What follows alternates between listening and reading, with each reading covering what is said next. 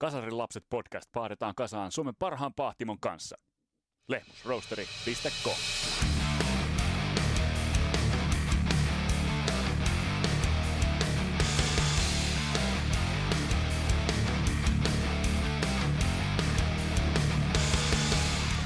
Perfect Strangers Deep Purplea lainaten voisi kuvailla tämänkertaisen Kasalaps-podcastin pääbändien triumphia.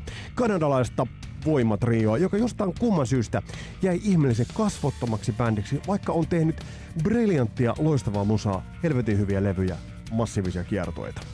Mun nimi on Vesa Wienberg, tää on Kasalaps podcast. Tervetuloa matkaan mukaan!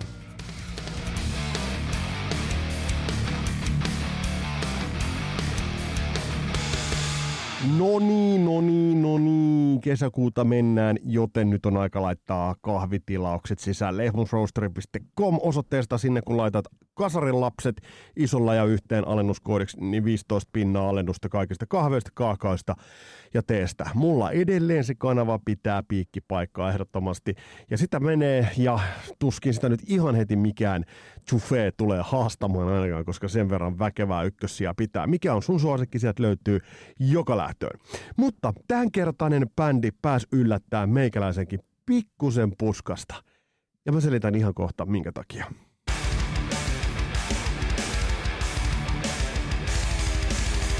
Ja nyt en edes yritä sanoa tähän mitään kummellista lainattua Kanada-vitsiä tai minkäänlaista herjaa. Me ollaan Kanadaa sivuttu erinäköisissä yhteyksissä aikaisemminkin. Oikeastaan Brian Adams ja sitten niin tuotantopuolen jutut, äh, Vancouverin ähm, studiot, siellä äänitetyt erittäin merkittävät, merkittävät levyt. Bob Rock, tuottaja Kanadasta, äh, oliko Winnipegin seudulta. Bob Rockistahan oli se hauska tarina, että hänet, hänen mutsinsa ja siskonsa veivät katsomaan äh, sikäläisen lentokentällä, kun Beatles teki välilaskun siihen, kävi moikkaamassa. Musta on jotenkin niin kuin hauskaa rock-historiaa. Se on vähän samanlainen kuin mun vaihto perheen äiti oli nähnyt ensimmäiset äh, Elviksen ja, ja Beatlesin Ed Sullivan Show esiintymiset. Ja siinäkin oli jotenkin niin kuin sellainen, kun hänen kanssaan tästä asiasta puhui, niin tuli, että nyt, nyt tässä kosketetaan jotain niin kuin ihan alkuperäistä. Mutta palataan, palataan Kanadaan. Ehkä vähän sellainen pikkuvelisyndrooma on vaivannut tota maata, jos puhutaan nyt ihan musiikista, populaarimusiikista, vaikka Brian Adams, vaikka, ja nyt joku muuten sanoo Frank Marinon. Se on semmoinen mysteeri, että se täytyy jossain vaiheessa myös avata, koska se on mulle täysin tuntematon. Se, on, se ei merkitse mulle niin kuin Frank Marino kitaristina ei yhtään mitään. Näistä kanadalaisista artisteista äh, mulle itselleni henkilökohtaisesti Brian Adams on ollut aina tu, tu, se tutuin ja rakkain, ja Helix, Helix. Eli Kanadan äh, ehkä pikkasen omaleimainen rockbändi, mutta sekin ehkä joskus tarkastellaan, kuinka monelle toi on tuttu.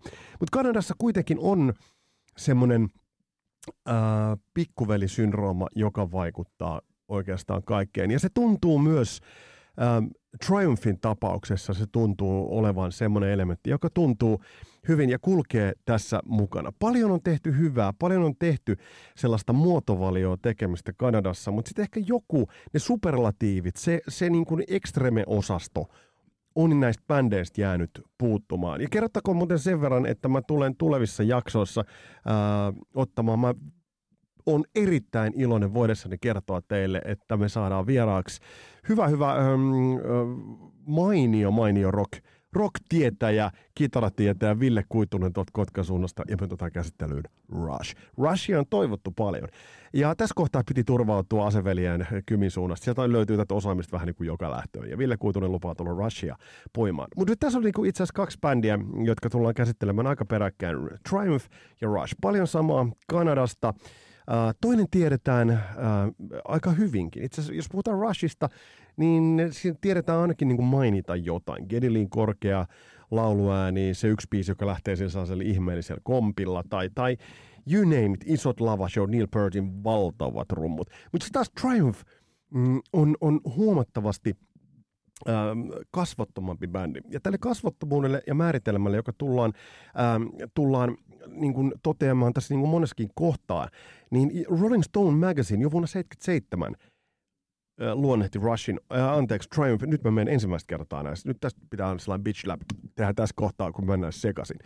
Niin jo vuonna 1977 äh, Rolling Stone Magazine luonnehti Triumphia kasvattomaksi bändiksi. Ja tämä ehkä vähän niin kuin haistellaan tässä matkan varrella, että kasvaako se itse asiassa sitä niin kuin dilemmaksi. Mutta mennään kiinni, mennään kiinni siihen, äh, mikä mun tulokulma ja mitkä mun ongelmat ovat olleet tämän, tämän Triumphin kanssa. Ja mä todella toivon, että sä tuut välttymään niiltä. Ja hei, muuten kuvaavaa on se, että Raivokokki Ville Ristolainen, äh, kokki, rockmies, kuvaaja, primus inter pares, Ähm, laittoi mulle tuossa viestiä, kun näki, että mä, mä laitoin mun oman Instaan, laitoin, että Triumphista tulee juttu. Niin hän laittoi, että otanpa tsekkaukseen. Mun oli pakko tehdä niin tämmöinen poikkeuksellinen pyyntö Villelle. Älä ota, kuuntele tämä jakso ensin. Ja mä kuratoin sulle vähän listaa ja ota sen jälkeen Triumph. Ja sitten sit Ville vähän kysyi, että minkä takia näin. No sen takia, ette te mene samaan halpaan. Jos Triumph ei ole teille tuttu, niin ette mene samaan halpaan kuin minä. Et mä sain ihan väärän lähtö, lähtökohdan ää, diggailla tätä bändiä. Ja se teki vaikean, vaikeata diggailla tästä. Eli mä sain väärät lähtökohdat. Ja mä oon tehnyt paljon duunia tämän bändin kanssa, ja tää on itse asiassa kasvanut mulle todella tärkeäksi bändiksi. Ja tää ei ole mulle enää niin kasvaton bändi, ja mä toivon, että tää ei ole sitä sullekaan.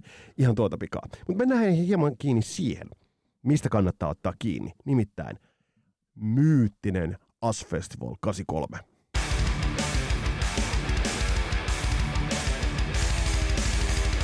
on oikeastaan melko mielenkiintoista, että kun tarkastellaan Apple-vellosten äh, junailemaa AS-festivalia 83, josta hiljattain tuli, tuli ihan päivämäärä tasavuosia. Et se oli siinä toukokuun lopulla vuonna 83 San Bernardino Valleyssä. Uh, usea monipäiväinen, monipäiväinen festari, mutta tuosta on oikeastaan tämä niin sanottu hard rock vai oliko peräti Heavy Metal Day, on noussut sellaiseksi niin kuin kuuluisem, kuuluisemmaksi päiväksi. Eikä suota, tuonhan piti olla Van Halenin äh, riemumarssia, juhlamarsalkka David Lee Rothin yhtä juhlaa, mutta hieman toisen kävi. Tuolla festivaalilla esiintyi Quiet Riot, Um, Kevin Dubrow piiskas joukkoen, oli Mental Health hitti, Come on the Noise, kaikki periaatteessa kohdallaan. Bändi yliyritti itse ihan tärviölle, siitä ei oikeastaan niin kuin, tahtonut tulla mitään, koska kaikesta paistoi läpi se, että bändi tiedosti itse, että meillä on hitti. Mutta jumalauta, kun me tämä ei nyt vaan ole lähtemässä tämä juttu. Sitten oli Motley Crue, joka tuli röyhkeänä, joka tuli oikeastaan niin korkokengissä kuin vaan olla ja voi. Ja, ja tuli soittamaan, Vince Neil oli niin Vince Neil. Ja oikeastaan, jos mun pitää niin kuin rankata Motley Cruen esiintymisiä, niin nimenomaan tuo As-festival on mulla jollain tavalla, se on se siistein. Syn- synkronoidut niin kuin liikkeet jossain um, Take Me to the Top, is kaikki niin kuin, tavallaan just nämä tämmöiset niin kliseisimmät. Uh, Mick Mars vetää sillä, sillä uh, mustalla Gibson Les Paulilla ja, ja Tommy Lee on vaan niin Tommy Lee kuin vaan olla ja voi. Ja Mötley Crue oli vaan siis niinku rosonen, särähtelevä, päin helvettiä soittava, ää, niinku päissään ja pilvessä oleva bändi, joka oli vaan niinku niin iso kollektiivinen keskisormi sille koko jutulle. Sitten oli Ozzy Osbourne Band. Osi oli toipunut tragediasta, Randy Rhodesin traaginen menetys jollain tavalla leiju ton, ton, ton tapahtuman yllä. Sitten uh, Judas Priest, un, uh, niin ja Ozzy Osbourne vielä sen verran, että J.K. Lee uh, esitteli niin omaa osaamistaan tuolla keikalla ja, ja se, se on kyllä hieno katsoa sitä. Ja sitten uh, Judas Priest, tuo keikka löytyy kokonaisuudessaan, löytyy, löytyy YouTubesta aivan helmiveto. Ihan siis niin kuin totaalinen helmiveto, niin hienosti rakennettu setti, ja tosta niin kuin näki sen, että You Got Another Thing Coming It ja, ja muut, miten ne niin kuin rakentuivat osaksi sellaista niin kuin jenkkiläistä parking lot meininkiä, että mennään sinne niin kuin parkikselle ja mennään niin kuin backtail party ja, ja tailgate party ja, ja, siellä niin kuin otetaan etkot jolle keikalle ja Judas Priest soittaa se joku esimerkiksi You Got Another Thing Coming, se, se sopii niin loistavasti siihen. Sitten siellä oli, äh, siellä oli, skipataan yksi tarkoituksella, sitten siellä oli Scorpions, joka oli siis mestarillinen, että ne hävittäjät, jotka lentävät siitä niin kuin, äh, sen lavan yli, ja sitten siinä videossa, joka on tietysti vähän yhdistetty keikan alku, ja sitten sit, niin No One Like You, mutta se, se, se vaan siinä, se kuvastaa niin hienosti sitä, että Scorpions oli in the pocket tuolla keikalla. Scorpions oli niin loistava tuolla keikalla ihan kaikkinensa. Ja sitten oli Van Halen. Van Halen, joka oli valmistanut tota omaksi äh, pro-gradututkielmakseen äh, rockmanshipin ihan, ihan äärimmäistä osaamisesta. Viikko varmasti valmisteltu, tota, oli lehdistötilaisuudet ynnä muut. Ja sitten kun tulee Van Halen tulee lavalle, niin David Lee Roth on niin päissä, että se ei muista sanoa. Se on jotenkin niin piinaavaa katsoa. Siellä oli siis 350 000 ihmistä. Jos te katsotte noita äh, klippejä tuolta keikalta, se on maaginen. Se on siis kerta kaikkiaan maaginen se maisema, mutta ehkä hienoimman. Ehkä jopa hienoimman keikan, hienoimman setin tolla festarilla veti kanadalainen Triumph. kolme ukkoa tulee lavalle. Öö, toi bändihän ei nyt ole mikään niinku viileistä viilein. Jos nyt ajatellaan, että öö, sillä, sillä keikalla soitti sillä keikalla soitti uh, Motley Crue ja muun, niin sitten sinne tulee niinku Triumph, Mike Levine, pitkät uh, hiukset, siis tämä basisti, sellainen trucker-lippis ja helvetilliset mursuviikset. Se näyttää joltain 70-luvun N-hitsy-pelaajalta, NR-pelaajalta. Sitten on Gilmore, rumpali, joka on vähän liian iso sinne rumpujensa taakse. Sillä on niin mittava, mittava rumpu, rumpusetti, mutta se on vähän liian iso sinne rumpujen taakse. Ja sitten on Rick Emmett, kitaristi, aivan loistava kitaristi. Ja tämän jakson aikana niin, niin mä tuun avaa teille, miten itse asiassa maagisen hienosta soitannollista kokoonpanosta oli kyse. Ja triomuotoinen Triumph tykittää niin, niin hyvän setin, että onneksi se löytyy YouTubesta. Ja käy katsomassa se. Kaikki oli siinä. Tämä AS-festivaali oli Quiet Rightia lukuun ottamatta, voidaan sanoa, että se oli game changer. Ehkä Quiet Rightia ja Triumphia. Jos katsotaan kaikki muut artistit tosta kattauksesta, ajatellaan, että siellä, siellä oli tosiaan Judas Priest, Ozzy, Scorpions ja Van Halen niin nehän menivät maata kiertävälle radalle. Quiet Riot häipyi johonkin, ja Triumph jäi jotenkin siihen kasvottomaan välimaastoon. Ja mä yritän nyt vähän niin kuin selvitellä sitä, että minkä takia, minkä takia näin itse asiassa kävi Triumphille, koska itse asiassa se on pirun paljon muutakin kuin kasvoton bändi. Ja sitä käydään tässä jaksossa läpi, kun käsittelyssä on kanadalainen Triumph.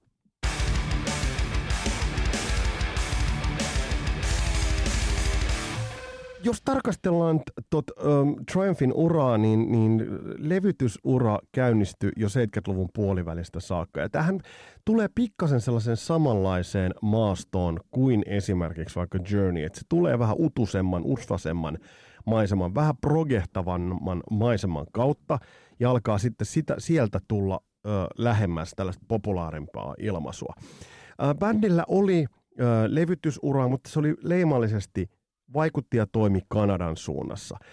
Ja jollain tavalla, jos katsotaan sitä, tämän Journey mä mainitsin, niin tässä olisi saattanut olla jotain niin kuin yhteneväisyyksiä menestyksen osalta, koska musapuolella oli erittäin paljon, paljon yhtenä, yhteneväisyyksiä kuitenkin ja, ja tavallaan niin kuin musiikin niin kuin siitä struktuurissa ja formaatissa. Tästä on muuten hauska tarina. Kuuntelin hiljattain Michael Levinen vierailun Mitch Lafonin podcastissa ja, ja bändillä oli siis ensimmäiset hitit oli jo tuossa 79 kantturoilla kolmoslevyltä irrotettiin biisit Hold On ja Laid On The Line. Ja Laid On The Line löytyy myös tuolta AS-festivaalin vedolta. Mutta erittäin, erittäin niin tarttuvia, varsinkin esimerkiksi tuo Laid On The Line on jäänyt sellaisen amerikkalaisen classic rock saagan, niin classic rock genren niin kuin, oikeastaan niin muotovalio edustajaksi. Mutta mielenkiintoista oli, oli kuulla se, että tuossa 79 Haminoissa ää, bändi oli pyytänyt ja tiedustellut varovaisesti tuottajakseen Matt Langea. Mutta Matt Lange tolloin, jos katsotaan, että mitä hänen niin kuin, sieltä niin kuin ansioluettelosta, millaisia päänahkoja löytyi Matt Langen metsästysmajan seinältä, niin sieltä niin, niin sieltä se kuitenkin hän oli tuossa vaiheessa tehnyt Highway to Hellin. Ja Highway to Hellin produktion jälkeen Uh, Triumph tiedusteli, josko Matt Lang olisi tullut tuottamaan uh, Triumphin levyjä. Ja jo tuolloin Matt Langen hintalappu oli niin kova, että Mike Levin sanoi, että, että niin se olisi ollut jo yli 100 000 taalaa, että se olisi tullut edes tuotantopalaveriin. Ja, ja, ja sitähän on, niin kuin, tämä samahan toistui sitten Guns N' Rosesin kanssa. Ja meille tulee tässä, tässä tarinassa tulee myös toinen linkki, tulee Triumphin ja Guns N' Rosesin välille, tuutte huomaamaan. Mutta tämä on aika huikea niin kuin mun mielestä jotenkin niin kuin eksemplaari Matt Langen itsetietoisuudesta ja siitä, että miten tarkasti hän on tiennyt. Ei hänellä ennen niin kuin, tota, äh, sanotaan nyt vuosi 70-luvun puolesta välistä tuohon 70-luvun lopulle, ne suurimmat lekat olivat vasta tulossa. Ja jo tolloin kaverilla oli semmoinen hintalappu. Ähm, Mielenkiintoista oli myös se, että sitten sit, ähm, Triumph-basisti Michael Leviniltä, jolla on muuten edelleen on ne sellaiset viikset, nyt ne ovat muuttuneet vain niin vitti valkoisiksi, niin kysyttiin, että et, et, et, no, ootteko miettinyt jälkeenpäin sitä, että jos Matt Lang olisi tullut tuottamaan tuon levyn, mistä sitten tuli Allied Forces, jota tullaan niin kuin sivuamaan tuossa aivan tuota pikaa. Niin se oli aika musta niin kuin, niin kuin pokkana, niin kuin Michael Levin sanoi, että joo, se olisi saattanut olla vieläkin niin kuin menestyksekkäämpi. Vaikka Allied Forces, jota käsitellään ihan, ihan tuota pikaa, niin, niin osoittautui itse asiassa menestyksekkääksi levyksi ja, ja niin kuin pitää sellaisia Triumph-tason bangereita sisällään, joihin kannattaa tutustua. Mutta vähän tuosta formaatista otetaan seuraavaksi kiinni. Nimittäin trio, basso, kitara, rummut, toki kilkkeitä vähän joka lähtöön. Miksi näin ja mitä ongelmia ja millaisista rakennusosista muuten imagollisestikin Triumph oli rakennettu?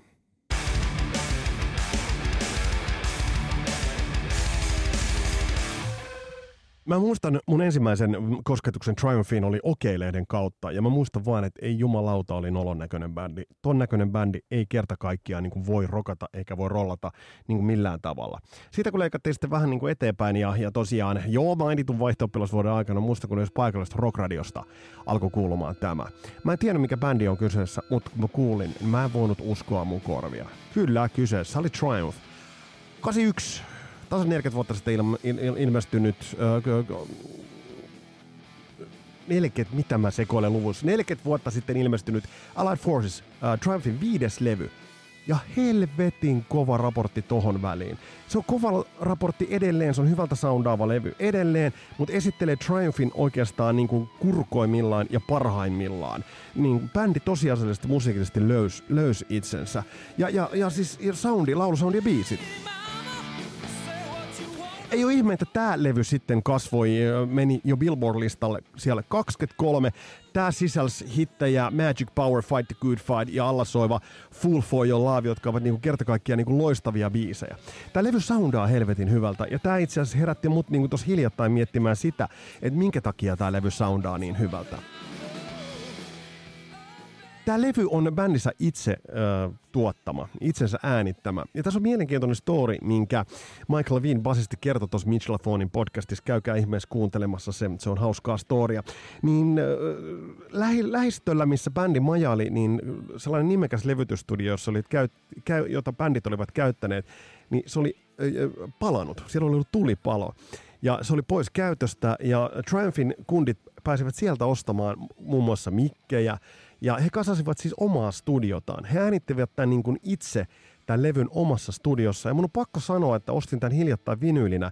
Ja tämä on erittäin, erittäin makea soundillisesti. Kuten sanottua, niin kyseessä on triopohjainen bändi, ja tässä bändi on itse äänittänyt ja tuottanut tämän oman, oman soundinsa. Ja tämä trio-soundi kuuluu tässä kaikessa hyvässä. Äh, livenä pikkainen ehkä ongelma, mutta toisaalta paljon niin kuin käytetty kaikenlaisia syniä ja muita, niin, niin se myös kuuluu, kuuluu sitten tuossa AS-festivaalin livessä, että et, et siellä ei taustanohjaa käytetä, mutta siellä on muutamia sellaisia tyhjiä kohtia, mutta Allied Forcesissa näitä tyhjiä kohtia ei ole. Bändi ansaitsee, sikäli tarkastelun, että, että niin kun bändissä oli laulu, vaikka oli triosta kyse, niin lauluvoimaa bändistä löytyi ehkä enemmän kuin keskiverto niin kuin rockbändistä noihin aikoihin nykyajasta puhumattakaan. Päävastuulaulusta kantoi Rick Emmet, kitaristi, klassisen kitaristikoulutuksen saanut kitaristi, helvetin kova vokalisti. Et mä oon ihmettellyt monesti, että kun laadukkaita laulajia meikäläinenkin listannut, niin tämä Rick Emmet ehdottomasti ottaa huomioon, että soittaa samalla kun laulaa loistava. Gilmore rumpali, niin ikään lauloi, ja kun nämä lauloi stemmoja, ja aika vielä korkealta, Gilmore oli pikkasen matalampi ääniala kuin sitten taas Rick Emmetillä, mutta näiden kundien äänet soivat erittäin hyvin yhteen. Yksi kysymys, mikä nousee, nousee esille, jos ajatellaan sitä menestystä, että minkä takia me, että menestystä ei niin kuin sen isommissa määrin lähtenyt tulemaan, vaikka Billboard-listalle mentiin, ja tämäkin kuitenkin platina myyntiin yltänyt niin, niin nämä ehkä pienet niin kuin imagolliset ongelmat bändillä, että pikkus tylisti olisi tehnyt erittäin, erittäin hyvää. Ja tälläkin levyllä ehkä pikkunen ongelma on, on siinä, että bändi vähän tempoilee ja taistelee äm, sen helpomman, popimman materiaalin kanssa – välillä ja sitten toisaalta sen haastavamman ja kuitenkin sieltä löytyy sitä niin kuin vähän usvasempaa progetaustaa. Mutta yhtä kaikki, jos otat Triumphin käsittelyyn, lähde liikkeelle levystä Allied Forces, koska se on helvetin hyvä dokumentti. Mutta sitten, kuulostaako tutulta? Levyyhtiön vaihdos, kaupallisempi suunta. Tämä on kuultu aikaisemminkin. Mitä Triumphille tapahtui seuraavaksi?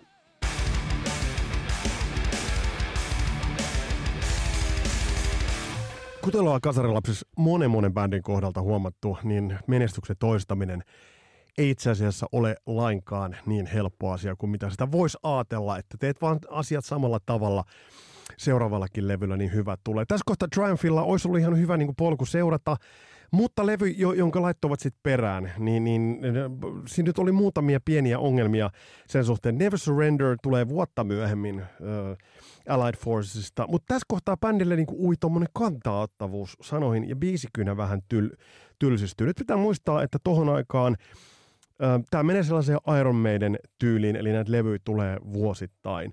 Mutta se tason pitäminen äh, Triumphille on, on vaikeaa ja oli tuossa kohtaa vaikeaa. Myös tämä kantaa-ottavuus, kuten on niin kuin todettu monta kertaa musassa, niin se kantaa-ottavuus, kun sä käännät ö, kasvosi johonkin suuntaan, niin sä käännät selän johonkin suuntaan. Ehkä tässä oli myös hieman sitä. Joitain hittejä tuosta löytyy, möi puoli miljoonaa kappaletta äh, Jenkeissä. Mutta sitten seuraavan levyyn, joka, joka tuli 84, joka oli taas se kultainen vuosi, niin äh, liittyy se, että bändillä oli levyyhtiön muutos – Uh, Irving Isov, joka tuli tunnetuksi Eaglesin managerina, Eaglesin oikeastaan voidaan sanoa kultasormana, niin nappasi bändin omalle levyyhtiölleen, MCAlle, tehdä pitkä sopimus, multi, multilevyjen sopimus. Ja tässä kohtaa niin bändille tuotiin mukaan ulkopuolinen tuottaja, ja tuo musiikki alkoi monimutkaistua sitä silmällä pitäen, että toi musiikki piti myös toistaa livenä. Mutta kuitenkin se kaupallinen suuntaus kuuluu tuolla Thunder 7-levyllä, mutta siihen liittyy yksi semmoinen niin kuin te muistatte jolloin CD-levyt alkoivat tulla. 84. Triumph julkaisi Thunder 7-levyn ainoastaan cd Ja voitte kuvitella, että paljon noita CD-soittimia oli tohon aikaan. Se ei ollut mikään hirveän smartti veto. Eli tässä niin nähdään se, että vaikka Irving Azov tuli ja kaappasi bändin levyyhtiölleen, niin tällaisia, voidaan nyt suoraan sanoa, että helvetin hölmöjä valintoja, hölmöisiä ratkaisuja. Esimerkiksi että Allied Forcesin jälkeen tulee paskempi levy Never Surrender. Sitten tulee Thunder 7, jolla on sitten niin kuin aineksia ja jossa on sitä ideaa enemmänkin. Mutta ei sitten kuitenkaan. Ja sitten vasta seuraavalla levyllä – tämä kaupallisempi soundi lähtee tulemaan, tulemaan niin kuin mukaan. Ja se tulee oikeastaan niin kuin todella hyvään aikaan. Sport of Kings-levy, mm, kun sitä kuuntelee, niin, niin se edustaa oikeastaan kaikkia sitä, mikä on ton ajan sellaisessa hard rockissa helvetin hyvää toimivaa. Just tämä, mitä Pekka Heinon puhuttiin, läskiä soundia, paljon haitsua, kitarat, synat hyvässä synkassa. Tuottajaksi tähän hankittiin Ron Nevison, joka oli muun muassa tehnyt hommia UFOn kanssa – sitten tulisi tekemään duunia Hartin kanssa ja Kissin kanssa, mutta tämä marriage ei oikein mennyt putkeen. Ja tuossa Mitch LaFonin podcastissa niin on, on aika siis äh, jännä käänne, kun Mike Levin itse asiassa kuvailee Sport of Kings-levyä, äh, joka on helvetin hyvä levy. Et jos muut kysytään, niin se on, se on ehdottomasti äh, Triumphin paras levy. Niin sanoi itse asiassa, että se oli aika traumaattinen kokemus. Kundeille oli nimittäin käynyt niin, että tuottajaksi tuli mm, Ron Nevison ja sitten äh, engineer eli puikossa oli Mike Klink – ja nyt tulee se Guns, Roses, Guns N' Roses yhtymä. Ää, kundit olivat työstäneet levyä ää, ja olivat sitten kattoneet Kanadan Much Musicia, joka oli MTV vastine, josta sitten tuli Jyrki-ohjelma. Ja kundit olivat kattoneet, että siellä on joku niin kuin suurin piirtein demotason kanadalainen bändi ja olivat katsoneet, että ei helvetti, että tuo on tutun kuulonen biisi, mitä toi soittaa, toi bändi. Tajusivat siinä kohtaa, että se bändi oli Äh, Ron Nevisonin tuottaman ja Nevison oli työntänyt sille bändille äh, samaa biisiä, mitä nyt sitten Triumphille päättivät työntää. Tässä kohtaa äh, sitten niin kuin menivät suksteristiin sen verran nopeasti, että Ron Nevison lähti tiehensä. Triumphin ja Ron Nevisonin tiet eivät kohdanneet enää. Ja tässä kohtaa Mike Klink äh, ikään kuin nousee engineerin paikalta, nousee tuottajaksi. Mike Klink, joka sitten tulisi tekemään Appetite for Destructionin. Äh, tulee tuottaaksi. Bändi alkaa työstää levyä, mutta fiilikset ovat mennessä, fiilikset ovat tiessään. Bändille ei ole minkäännäköistä inspiraatioa tehdä levyä. Levyä kohtaan, jonne sitten niin kuin bändi joutui tekemään kiire vilkkaa kolme ylipä, ylimääräistä biisiä. Oli nimittäin käynyt niin, että Mike Link oli todennut, että okei, levy on valmis. Hän oli ottanut masternauhat mukaansa, lähtenyt New Yorkiin äh, todennäköisesti George Marinon kanssa masteroimaan tota levyä. Ja, ja Triumphin äijät ovat, että, että hei, se on kolme biisiä vajaa se levy. Olivat todenneet sitten Rick Emmettille, että tee nyt sitten niinku biisejä, tee nyt nopea biisejä, että äänitetään ne. Äänittivät. Ja sieltä tuli sitten niinku bändin suurin hitti. Ja tätä mä oon miettinyt, että tämän kaiken vatuloinnin, että, sen, että jos tässä olisi ollut johdonmukaisuutta, niin esimerkiksi Somebody's Out There, joka on loistava hard rock anthem, ähm, Journeyn, Toton tyylin, just klassista soundia, melodiaa, synaa, niin, niin jos tämä kaikki vatulointi, tämä poliittinen kantaottavuus ja, ja, ja se, että niin kuin haikaillaan edelleen sen usvasemman soundin suuntaan, niin jos tämä olisi ollut poissaan, pois, olisi ollut poissa ja bändi olisi keskittynyt tavallaan vaan siihen, mitä tekee, niin mitä olisi tapahtunut? Tämä oli menestys, tämä meni Billboardin sinkkulistalle 27, ähm, ja hauskaahan on se, että tämä biisi menestyi huonommin Kanadassa, mikä on sinällään ää, jotenkin niin kuin nurinkurista. Mutta Sport of Kings on loistava, loistava levy ja tuttuu tapaan mä oon kasannut tonne kasarilaisten tonne Spotifyhin on kasannut listaa Triumph Rocket nimellä. Et sieltä löytyy niin mun, mun kattaus Triumphista parhaimmillaan. Mutta onhan kyllä, kuunnelkaa, soi nätisti. Et siis kyllä tämä niinku, siis tää on täydellistä niinku pohjois-amerikkalaista niinku radiorokkia ja, ja, ja tämä vaan soundaa niinku hyvän tuuliselta täyteläiseltä. Mitä tapahtui tämän jälkeen? Tutustu tuohon koko itse asiassa diskografiaan. Sieltä tuli Surveillance-levy, joka oli vähän niinku paluuta siihen uusvasempaan kanttaan myöten. Siinä on omat hetkensä. Sieltä löytyy ihan niinku mallikkaita biisejä, esimerkiksi Never Say Never, Headed for Nowhere on hyviä levyjä, mutta tavallaan se kipinä lähti hiipumaan siinä kohtaa. Et, et, hienot, hienot pysäkit, jos nyt otetaan toi Triumphin ura, joka lähti sieltä vuodesta 75, niin, niin uh, Allied Forces, loistava levy. Ehkä otan siihen jotain, uh, otetaan siihen välille ja sitten otetaan no, ehkä Thunder Seveneltä jotain. Ja sitten Sport of Kings. Siitä saa hyvän kuvan siitä, mitä Triumph on. Mutta jos vähän niin kuin pohditaan sitä, että et, et mitä on toi niin kuin Triumphin merkitys, millaisen kuvan toi bändi itsestään jätti?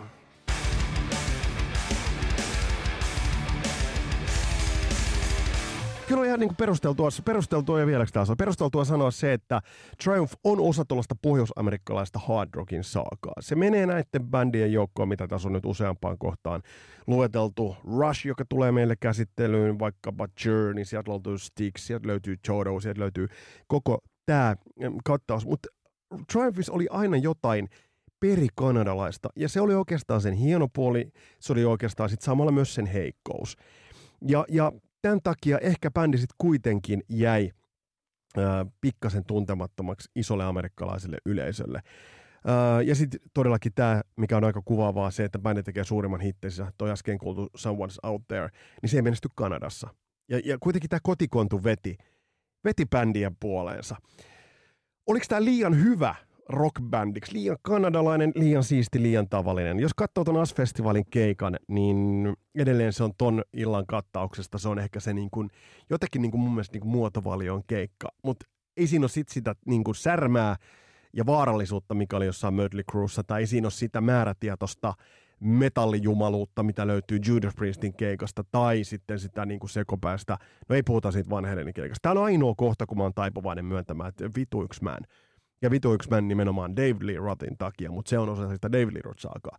Mutta oliko sitten kuitenkin Rolling Stone-lehti vuonna 77 jo oikeassa? Aina sanotaan, että rock-journalistit eivät tiedä mitään, mutta toisaalta jos jo vuonna 77 bändistä on sanottu, että bändi on vähän niin kuin kasvoton bändi, niin se pistää miettimään, onko tämä kuitenkin sitten Triumphin ongelma ollut kaiken aikaa.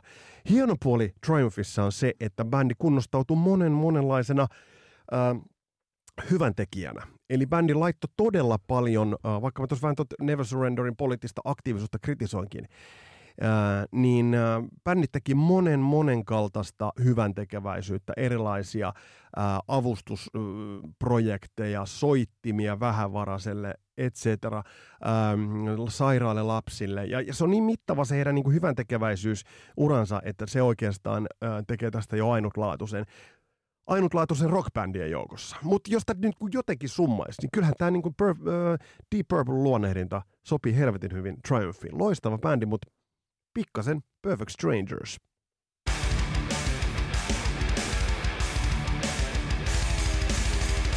Tässä oli tämänkertainen Antti. Muistakaa Lemus Roasterin kahvit sieltä koodilla Kasarilapset. Hyvät tilaukset kesi, kehiin kotisivujen kautta. Laittakaa tilaukseen. Ja tämä oli siinä mielessä ohiveto, että tämä tuli hetken niin spontaanista niin kuin fiiliksestä, kun sain ostettua ton, ton Allied Forces vinyylin ja se vaan niin kuin löi, kun Pajavasara taas muistutti, miten hienosta bändistä on kyse. Mitä kaikkea on tulossa? Rush otetaan käsittely vähän toisesta näkökulmasta ja otetaan tietty vinkkeli Rushista käsittelyyn. Ja D.A.D. ottakaa huikka, ottakaa huikka tuohon väliin ja sitten meillä on tulossa ää, tuplajakso, jossa meillä on käsittelyssä Ozzy Osbourne. Eli kyllä tässä kaikenlaista on tulossa. Ja otta, laittakaa vinkkejä tulee. Mitä pitäisi käsitellä, mitä ei ole käsitelty. Ja yksi muuten, mitä ei ole käsitelty vieläkään, on Bon Jovin Slippery When Wet. Ja mielenkiintoinen yhtymä muuten meidän tämänkertaiseen bändiin on se, että kun Rick Emmett lähti Triumphista, tilalle tuli Filex. Ja sitten meidän Filex on soittanut myös Bon Jovissa. Missä muuten pitäisi soittaa Richie Samboran edelleen. Kyllä mä oon vaan yksinkertaisesti sitä mieltä, mutta sehän ei ole se bändin suurin ongelma, vaan se John Bon Jovi. Mutta otetaan tuossa Slippery When Wet-levy käsittelyyn, koska siihen kytkeytyy aika paljon sellaista rock-mystiikkaa. Tässä oli tämänkertainen Kasarilapset. Mukavaa, että olit kuulolla. Palataan astialle. Moro!